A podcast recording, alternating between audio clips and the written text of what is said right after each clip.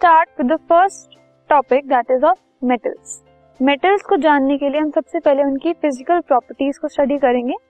So the first physical property of a metal is malleability metals are malleable malleable होने का मतलब क्या है? कि मेटल्स को हम बीट करके या हैमर करके थिन शीट्स में कन्वर्ट कर सकते हैं. शीट्स की फॉर्म में उनको चेंज कर सकते हैं. विदाउट ब्रेकिंग और वो ब्रेक नहीं होते। हैमर करने पे या बीट करने पे वो ब्रेक हुए बिना शीट्स में कन्वर्ट होते, हो जाते। ठीक है? So for example look at this animation इसमें आपको एक मेटालिक बार गिवन है। ठीक है?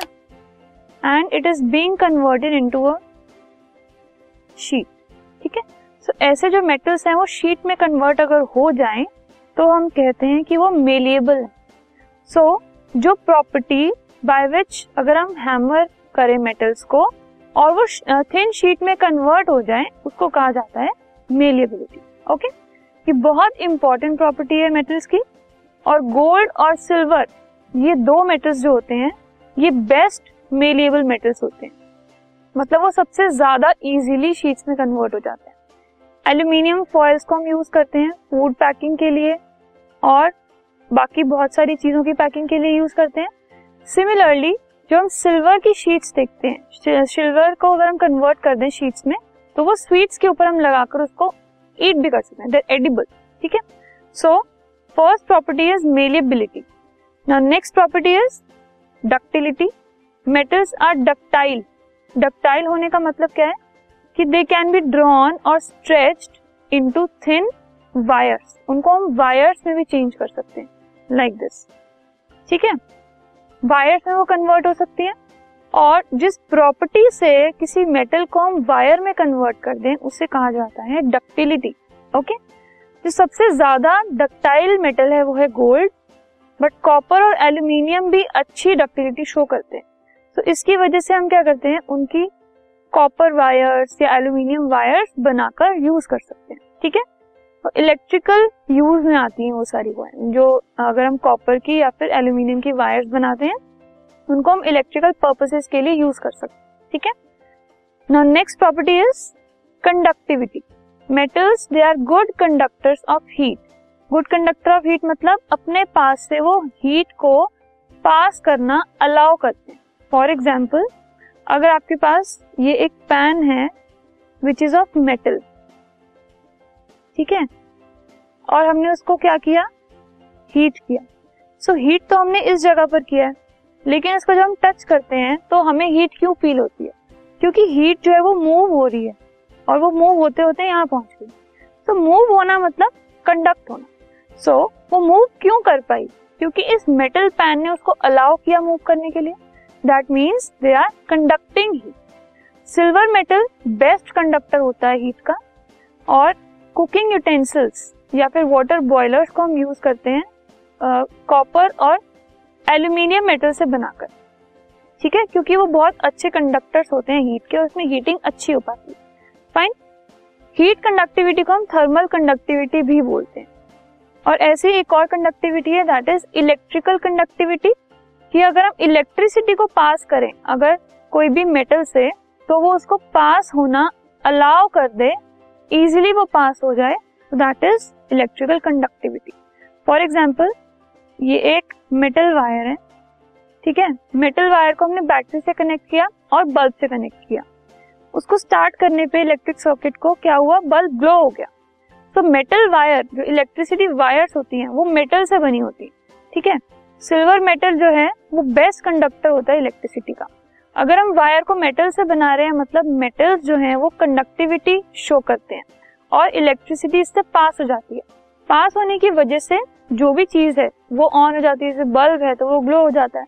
तो कॉपर और एल्यूमिनियम की जो वायर्स हैं जनरली हम बनाते हैं, उनको हम यूज़ करते हैं इलेक्ट्रिसिटी पर्पज के लिए, क्योंकि वो गुड कंडक्टर्स होते हैं इलेक्ट्रिसिटी के। फाइन तो मेटल्स की गुड कंडक्टिविटी जो है हीट और इलेक्ट्रिसिटी के के लिए तो उसके लिए हम उसकी वजह से बहुत सारी चीज़ों में उनको यूज़ करते हैं। ओके सो सबसे पहले हमने डिसाइड हमने देखा malleability ductility heat conduction and electrical conduction ठीक है? ये चार बहुत इंपॉर्टेंट प्रॉपर्टीज़ है मेटल्स की। अब हम बाकी कुछ और प्रॉपर्टीज़ देखते हैं मेटल्स की। So the next property is that they are lustrous मतलब मेटल्स में एक उनकी इनबिल्ट शाइन होती है, उनकी नेचुरल शाइन होती है। और उनको हम पॉलिश कर सकते हैं। सो so, अगर किसी चीज़ की अपनी शाइन है मेटालिक शाइन है तो उसको कहा जाता है it is having metallic luster okay जो मेटल्स है वो अपनी शाइन या फिर ब्राइटनेस ज़्यादा देर तक अगर हम एयर में रखें या फिर मॉइस्चर uh, से उसको एक्सपोज करें तो वो अपनी अपियरेंस खो देते हैं डल हो जाती है अपियरेंस क्योंकि उससे uh, एक ऑक्साइड की लेयर या फिर कार्बोनेट की लेयर या फिर सल्फाइड की लेयर आ जाती है सरफेस पे depending upon the metal and depending upon the exposure ठीक है? Now next is metals are generally hard वो हार्ड होते हैं, लेकिन सोडियम और पोटेशियम एक्सेप्शन हैं, क्योंकि वो सॉफ्ट मेटल्स होते हैं। उनको हम नाइफ से इजीली कट भी कर सकते हैं, वो इतने सॉफ्ट होते हैं। मेटल्स आर स्ट्रॉन्ग मतलब वो टेंसाइल स्ट्रेंथ शो करते हैं, लेकिन सोडियम और पोटेशियम स्ट्रॉन्ग नहीं होते।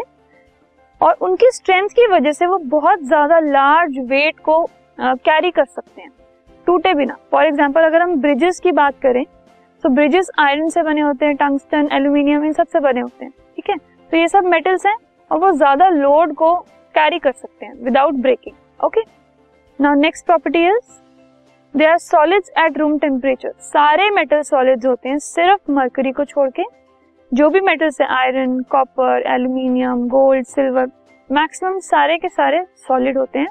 सिर्फ़ मरकरी जो है वो लिक्विड होता है रूम टेम्परेचर ठीक है? Mercury is the exception for this property metals have high melting points and high boiling points except sodium and potassium metals क्योंकि मेटल्स जो हैं वो बहुत हार्ड होते हैं सॉलिड होते हैं। सो so, उनके मेल्टिंग पॉइंट्स बहुत हाई होते हैं। उनके बॉन्ड ब्रेक करने में फोर्स ऑफ़ अट्रैक्शन ब्रेक करने में बहुत ज़्यादा एनर्जी की ज़रूरत होती है। तो वो टेम्परेचर गेन करने के लिए अक्वायर करने के लिए बहुत ज़्यादा हीट देनी पड़ती है। ऐसे ही मर्करी का बॉइलिंग पॉइंट भी ज़्यादा होता है।